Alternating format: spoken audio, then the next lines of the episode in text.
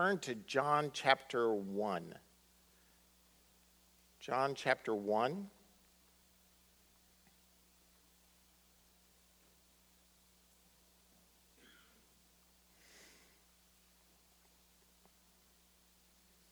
This is a series on the gospel, the good news. And uh,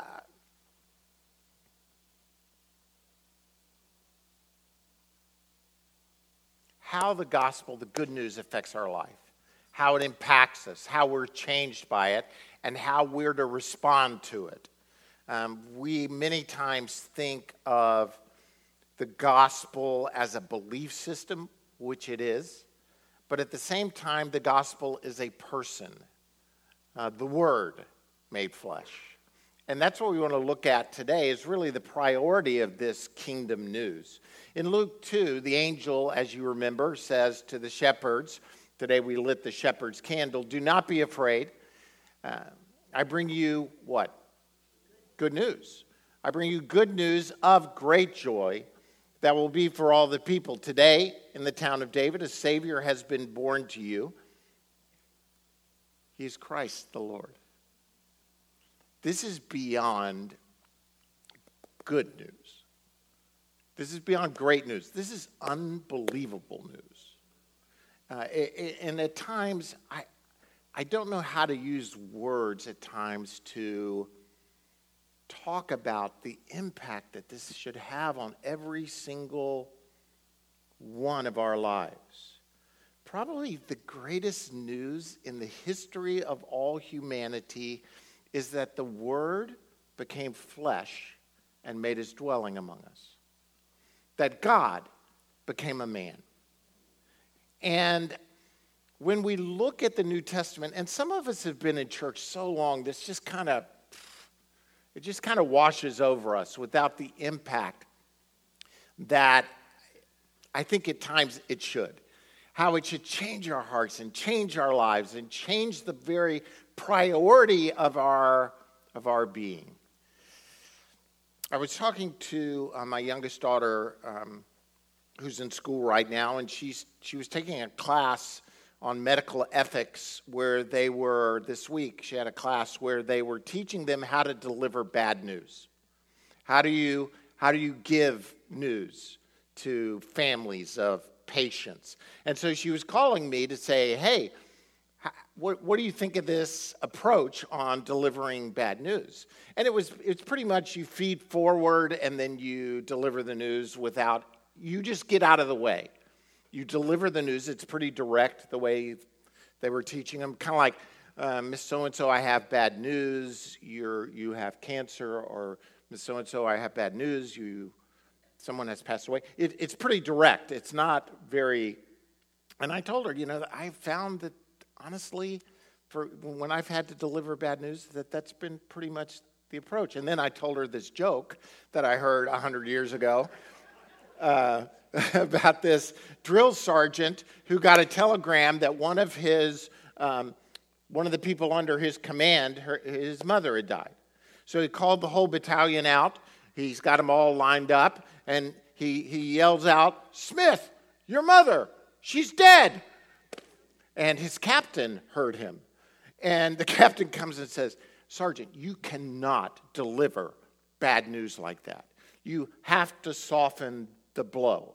You've got to let him know, and then, then you deliver, but it can't be done like that. About a month later, another one of his uh, people passed, his mother, the mother of one of his people passed away, calls the whole battalion out. He says to him, Everyone, whose mother is still alive. Take a step forward. Smith, not so fast. I know it's terrible, isn't it? Thanks. I think I heard that in junior high the first time. I've known that joke for a long time, and it never gets any better. How do you deliver news? How do you share this good news? How do you share bad news? What is the method by which you're going to give this news? In John chapter 1, verse 6, it says this There came a man who was sent from God. His name was John. He came as a witness to testify concerning that light. What, what light? The light of Jesus. In verse 1 through 5, you, you, you get this first introduction to Jesus, the Word becoming flesh, the light of the world, and then it quickly transitions to talk about John the Baptist. John the Apostle, who's writing the letter of John, quickly introduces by verse 6 um, John the Baptist. It says, He came as a witness to testify concerning that light, so that through him all men might believe. He himself was not the light, he only came as a witness to the light. The true light that comes to every man was coming into the world. So, here's what I want to talk about. How does this good news that we've been given, that we receive, that we walk in, how does that good news spread? What method has God chosen to spread the good news to the world around us? And I think this speaks to the priority of who we are and this good news. So here's the first point, and it's all going to be here from John chapter 1, but the first point is this we are sent by God. We are sent by God. In verse 6, as I said, uh, you get this intro. There came a man who was sent from God. His name was John. It's incredible to me how quickly John is introduced. John the Baptist is introduced in all the Gospels. Uh, if you think about it, last week we looked at Mark 1, and it starts off right from the start with John the Baptist. In the Gospel of Luke, you have the birth announcement really beginning um, Luke uh, John the Baptist, Elizabeth, Zacharias, the announcement that he's going to be born. Now, Matthew, you don't get it for like three chapters. You get the whole birth narrative, but then you get John the Baptist pretty quick. Here in John chapter 1, pretty much by the sixth verse, you've got an introduction on John the Baptist. It makes you think John the Baptist must have been a big deal. You know what I mean? He's introduced so quickly in all the Gospels and by the way, gospel again means good news. In this four books, we have the, the, the we call them the gospels, the good news. Why is this such a big deal? There's probably a lot of theories, but one of them for me is this. I mean, think about how God could have chosen to share the good news with the world. My son is coming. He could have written it in clouds. You know, I mean, he could have had angels, which he did to the shepherds proclaim it, but beyond that, didn't use angels to proclaim it widely. How has God chosen to share this unbelievable news with all of humanity? He's chosen, chosen other humans. He's chosen us to witness, to be sent by Him to share the good news. Uh, and this is really important because it, it's not, sometimes in church, I don't know about you, but sometimes in church, I get this attitude, not this church, but in other churches, you know, them, um, in other churches, at times, just the church as a whole, um, this like, I've got mine and I'm good. Kind of like, okay, I'm good. I'm going to heaven. I'm not going to hell. I've got mine. I'm safe rather than the fact that when Jesus comes, we become witnesses to what has transpired in our lives. We are sent by Him. Listen, I, I know that everyone, uh, everyone is terrified of witnessing. Pretty much any, it's pretty general throughout Christianity. The thought of, what if I share Jesus and they ask a question, a theological question I can't answer? What, what, I, I don't know every single answer. I'm not a Bible scholar. I don't know the original languages. But what if they ask me about the guy in Africa who's never heard the gospel? Is he going to heaven or hell? What if they ask me if God can make a rock so big he can't lift it? What if, it, you know, we, we just get inundated with these questions that we think if I don't have the answer to it, I'm not going to share because I might put myself out there. Listen, to be a witness means this I have a story to tell. And every single person in this room has a story to tell. You're right. You don't know all the answers, and neither do I. I don't have them all. None of us do. But what I can tell you is this I once was blind, but now I see. I once was this, but now I'm transformed. I'm a witness. As a result, there's not a person in this room who's not sent by God. We are all sent by Him. Now, we are sent to different places. Some of you may be sent to a school, some of you may be sent to uh, your place of work, wherever that might be. Some of you are sent to your families, to your children, to your husband, to your wife, but every single one of us is sent to bear witness to the truth that we have been transformed by Him. Here are the ramifications, I think, of this. First, we need to be alert to the possible call, and I, don't, I shouldn't use the word possible, to the call of God on our lives. Because every single one of us is called in some sense. If you've been transformed by the gospel, you're part of the family of faith, then you've been called to witness in the sense of share your story of a transformed life. Now, here's the reason we're afraid of witnessing. We're afraid of witnessing because the only model we have of it is like intruding on people. Like, I'm going to walk up to some stranger I've never seen before in all of my life and say, If you died tonight and stood before God and He asked, Why should I let you into my heaven? What would you say? Something along those lines. Or, as some of our children are apt to do because they're so, Miss Kathy is teaching them so well, they'll go to school and tell their classmates they're going to hell. not in a bad, you know, not in the sense of like go to hell, but like in the sense of like, oh, you don't know Jesus, you're going to hell. You know, it, it, we think that's our form of witnessing and what it's got to be to share. But really, sharing what Christ has done in your life and how you've been transformed and even how you screwed up and he's loved you nonetheless. That's the form of sharing your story with the people around you. Uh, you know, Jesus um, says this to his followers. He says, uh, Pray the Lord of the harvest, pray to the Lord of the harvest to send forth laborers into his harvest. He's talking about evangelism here. And he's talking to who? He's talking to his disciples. He's talking to his guys, and he's saying, Pray to the Lord of the harvest that he sends laborers into the harvest. And part, part of what he's saying is, Pray for yourself to be sent. You are part of the harvesters.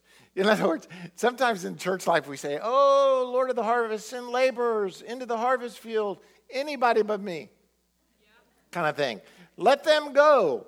Let them be sharing their faith. Let them open up an opportunity for somebody to share what Jesus is. But when you pray, pray the Lord of the harvest, you're saying, God, show me my harvest field. Show me my sphere of influence. Show me where I can go into the world and make a difference. And every single one of you has what we call, and the Bible I think calls, a sphere of influence. You have an arena in your life. And every one of us has that different sphere, that different arena that we're called to, to, har- to harvest. And here's the other thing. Uh, here's another verse. How shall they hear without a preacher? And how shall they preach unless they are sent? Oh, yeah, well, that's good because I'm not a preacher. You, you, we think of this oh, Bart's a preacher. Gabriel's a preacher. Scott's a preacher. Miss Kathy's a preacher. I'm not a preacher. No, you're every single one of you a preacher. Everyone here is a minister. Every single one of you is a missionary. Every one of you is an evangelist in the sense of called to share your faith. And you're like, I'm not sure I like this church that much. No, no, no. That's not, that's not this church. That is the call of God on us as followers of Jesus Christ. We are sent by God, every single one of us. If we follow Jesus, we follow him. We're sent by him. Here's the second implication it's this be ready and open to hear the testimony from others that are sent to you. You know what? That's the, are you with me? You're following the idea? Listen, it's not just about what I get to tell people, it's, it's what I get to receive. When we come to church, we're receiving.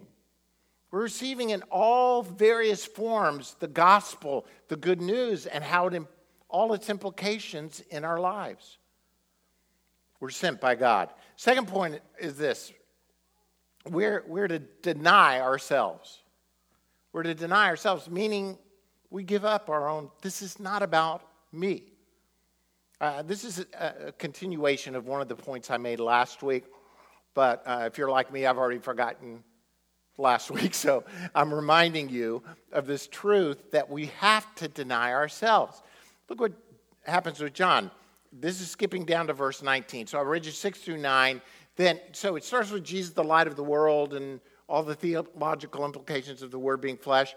Then it comes, introduces John, talks about his witness. And then in John 1, it comes back and discusses Jesus some more. And then it comes back to John, uh, the Baptist. So here's what it says in verse 19. Now, this was John's testimony when the Jews of Jerusalem sent priests and Levites to ask him who he was. He did not fail to confess, but confessed freely, I am not the Christ. So uh, I'm going to read on uh, with this, but just get the setting. John's out by the Jordan River, he's baptizing people. Thousands are coming. Thousands. I mean, there have been estimates that a quarter of a million people came out to see John. I mean, uh, we don't have any idea, but thousands came out to see him. So the those entrusted, so at least in their minds, with the spiritual life of the nation come out to say, hey, who is this guy baptizing? Who does he think he is? Who, who is he? Is he claiming to be the Christ, the, the, the anointed one, the Messiah?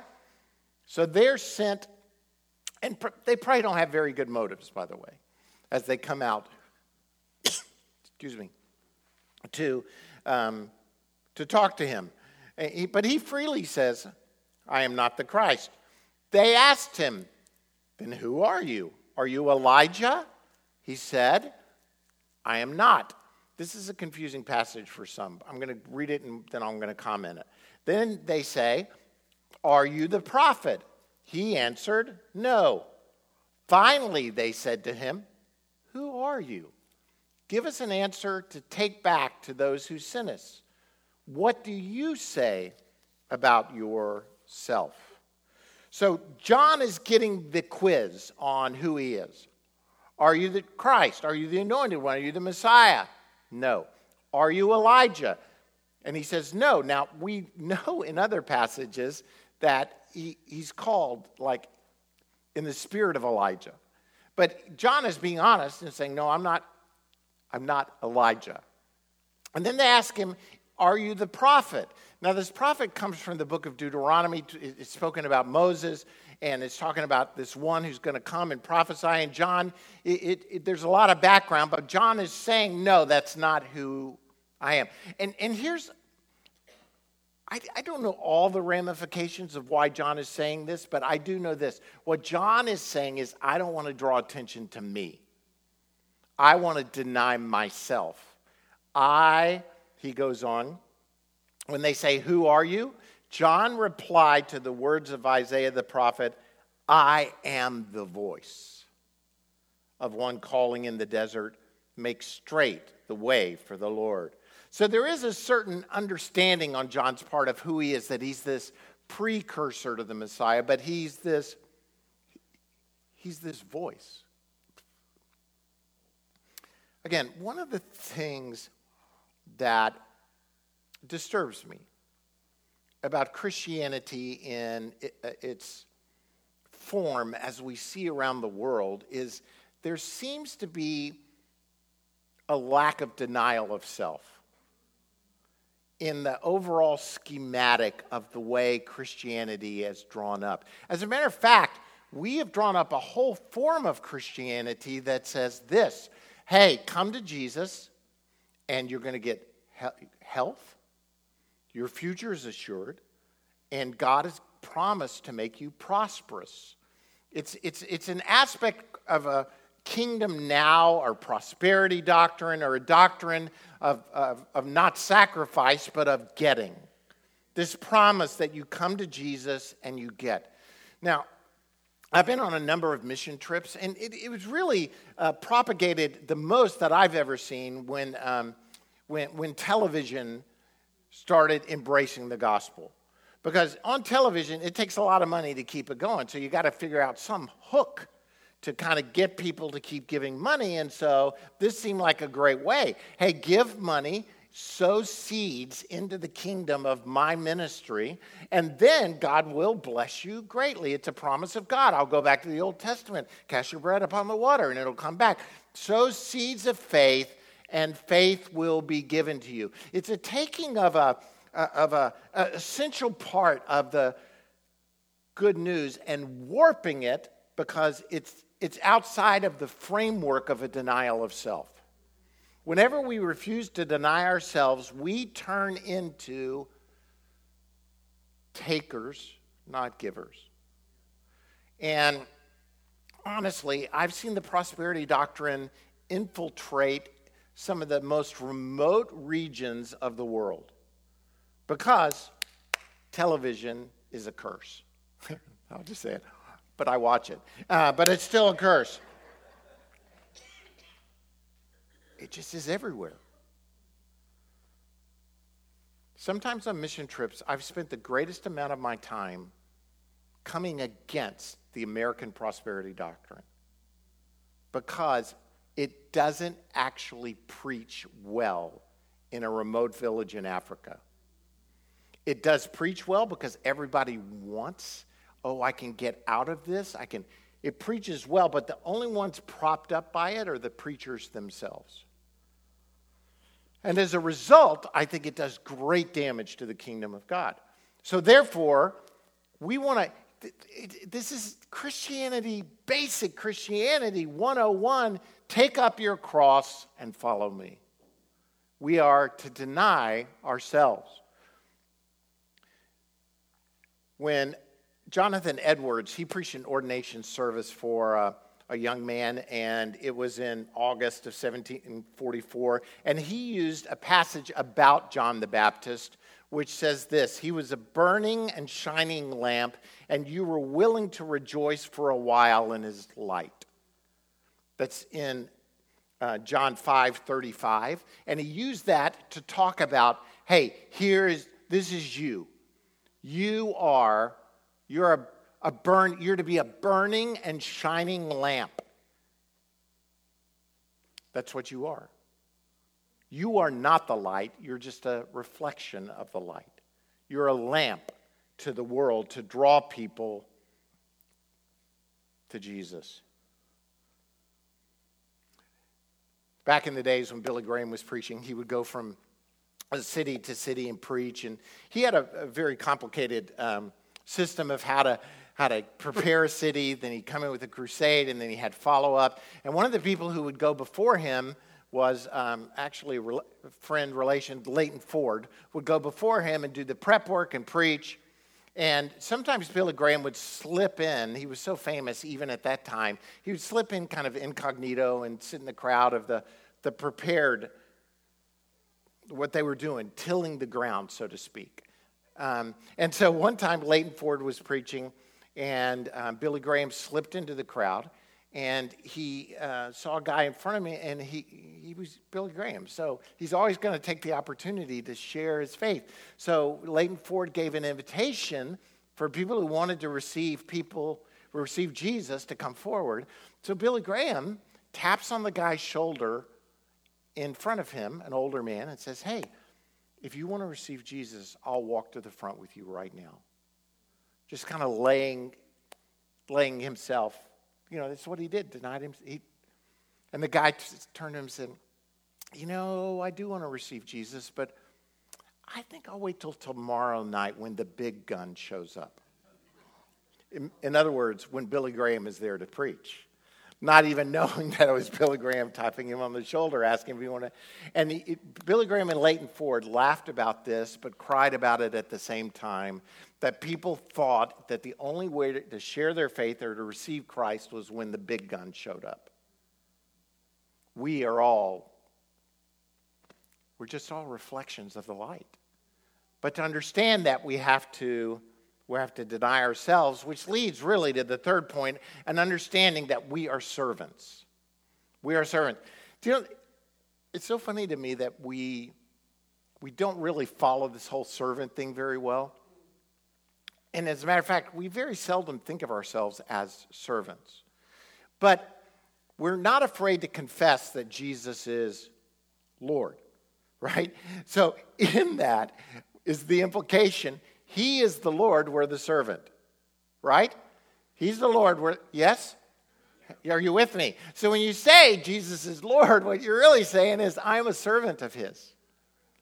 But many of us, we don't think of it like that because we want to be in charge. We're Americans. Right? I'm, I'm, I serve I serve God and country, but really I serve me. This is all about me.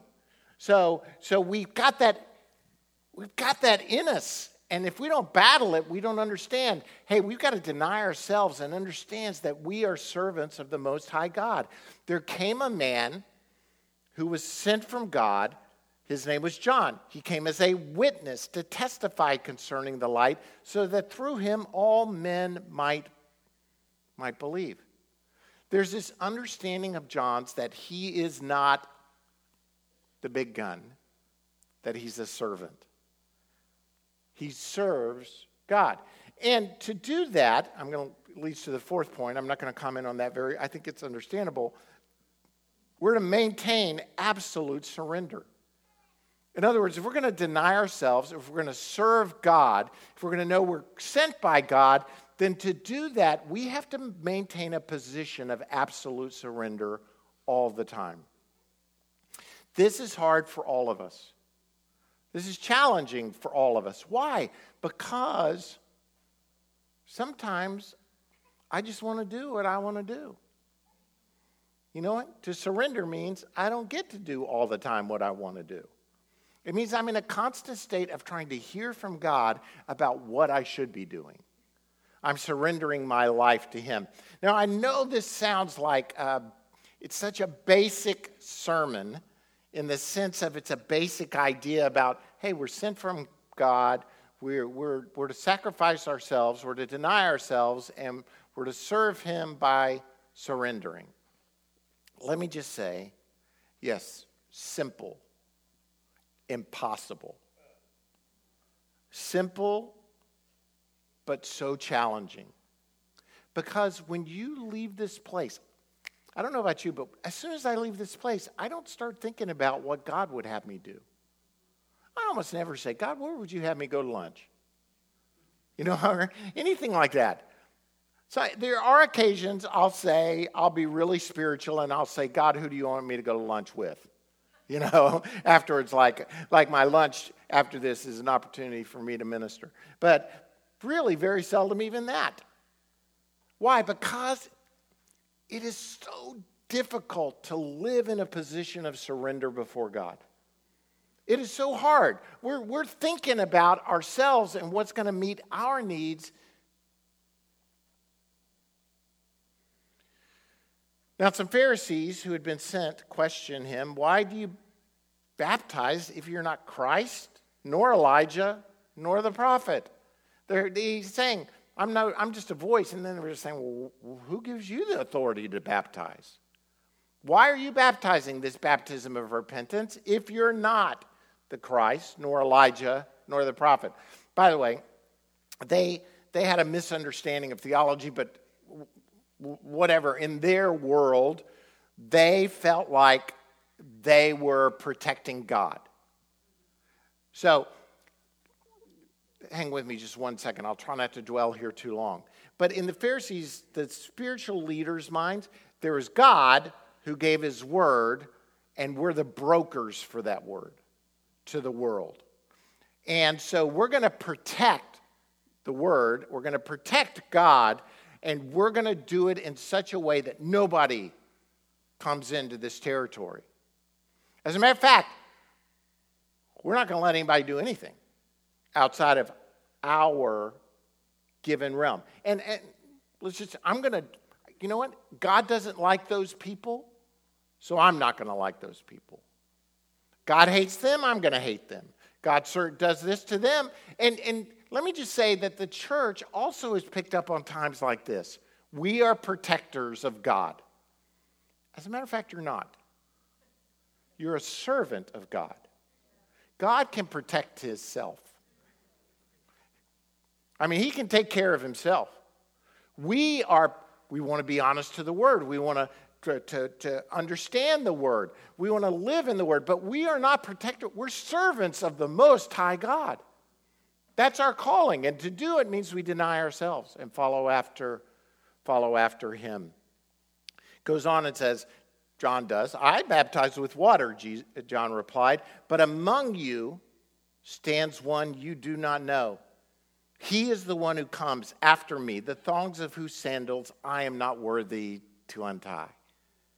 John recognized his position of absolute surrender in the light of Jesus. He's a witness, he's a voice, he's one calling out in the desert. He's one pointing people to Jesus. And I think this, this again, what I'm trying to help us understand is the priority of the gospel. In other words, how does the gospel affect us so that it becomes the priority of our lives? And, and, and the points are simple. We're sent to proclaim. Every single one of us are proclaimers of the gospel. We're to deny ourselves. We, we, we're to keep the attitude that we are servants of His and we are totally surrendered. What I want you to do is take a moment and examine is this the way I really live my life? Is this really the priorities of my life? I, I'm not saying that in that you do absolutely nothing else. But what I am saying is that everything you do is put under the authority of this. So if you're a student, you're a student. Do the whatever you put your hand to, do it to the best of your ability. That's that's a kingdom mentality, but at the same time to know, hey, in that I'm a by the way I live my life and the way I speak, I'm a proclaimer of the good news. I'm a witness one who testifies to a changed life. I want to deny myself. I want to serve God and I want to be surrendered to Him. It's why John could say in John 3, he could, he could say about Jesus, He must become greater, I must become less. And it's, this should really be our prayer every moment of every day. Let Jesus so become light and life and good news in my life that he's getting greater and I'm getting less. When John is put into prison, people ask Jesus about John, and he says, What did you go into the desert to see? A reed swayed by the wind? If not, what did you go out to see? A man dressed in fine clothes? By the way, we know he wasn't dressed in fine clothes, right? That's not what he wore. No, those who wear expensive clothes and indulge in luxury are in palaces. But what did you go out to see? A prophet? Yes, I tell you, and more than a prophet. This is about the one. This is the one about whom it is written, I will send my messenger ahead of you who will prepare your way before you. And Jesus is giving John credit where John wouldn't even take credit. He's, he's giving him the, the position. And he even goes on and says this I tell you, among those born of women, there is no one greater than John. Wow.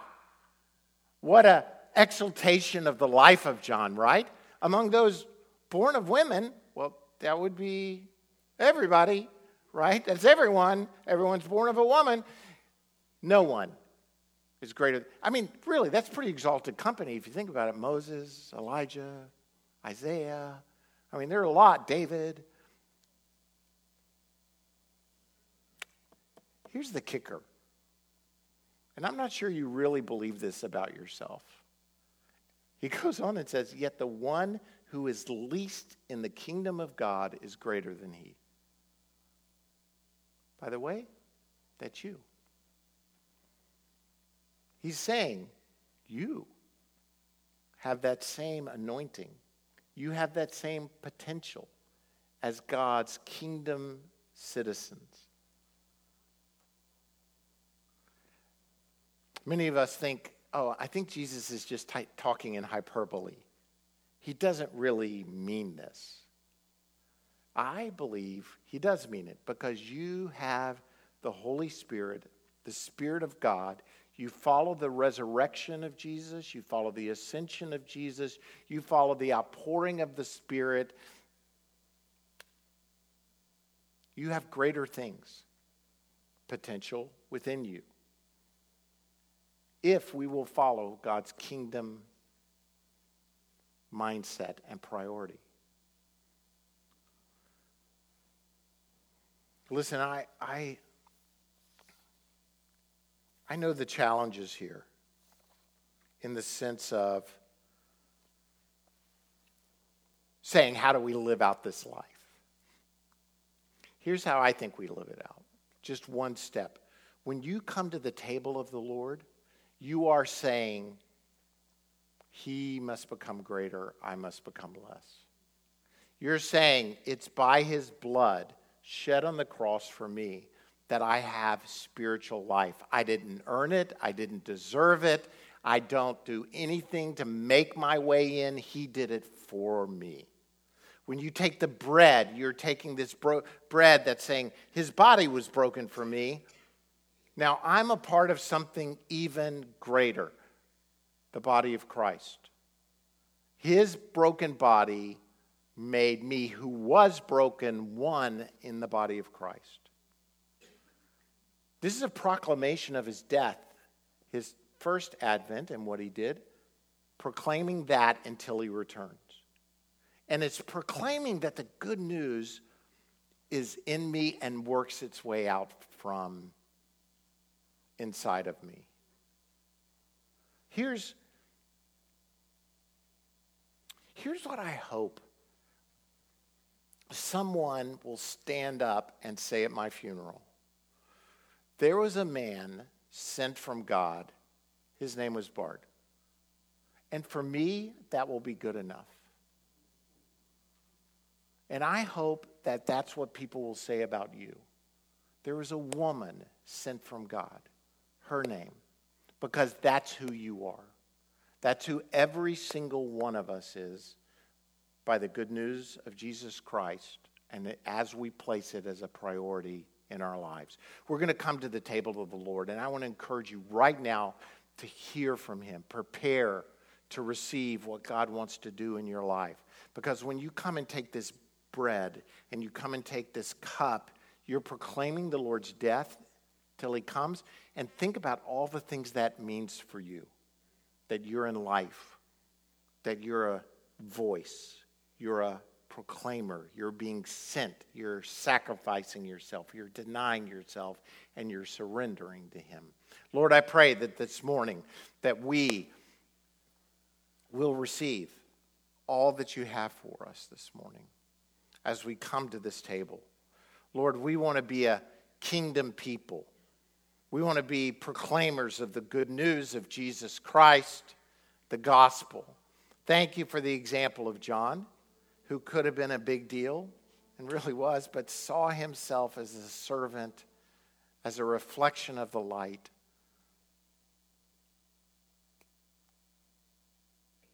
Gave his life, even, because he proclaimed this message in such a way that it offended people. Lord, we don't mean to be offensive, but we know that the gospel is. And may we have the courage to share it with the world around us. Lord, we thank you. Meet us here. For those who need healing, I pray as they come to the table of the Lord, they'll be made well. For those who need wisdom, that God, as they come to the table of the Lord, Spirit of God, you'd meet them and give them direction. For those who need freedom, even, God, break the chains. That are binding them. Lord, we ask that you meet us here and that you do all that you desire to do in this moment. Thank you, Lord, in Jesus' name. Amen. If you're new to fullness and you're a follower of Jesus Christ, you may not be a member of fullness, but you're a follower of Jesus Christ, you're invited to come to the table of the Lord. If you're not a follower of Jesus Christ, you can either stay where you are or you can come and just receive a blessing. Just let uh, one of the people who are going to give the elements just speak a blessing over you. Um, whatever you may, you may choose. This is a proclamation of the death of Christ and all it's, it means to us until he returns. Middle sections, you can come down the outside aisle, outside sections down the outside aisle. If you would take the elements and then return to your seat, we'll, we'll take them all together as a sign of unity in just a moment. Come to the table of the Lord.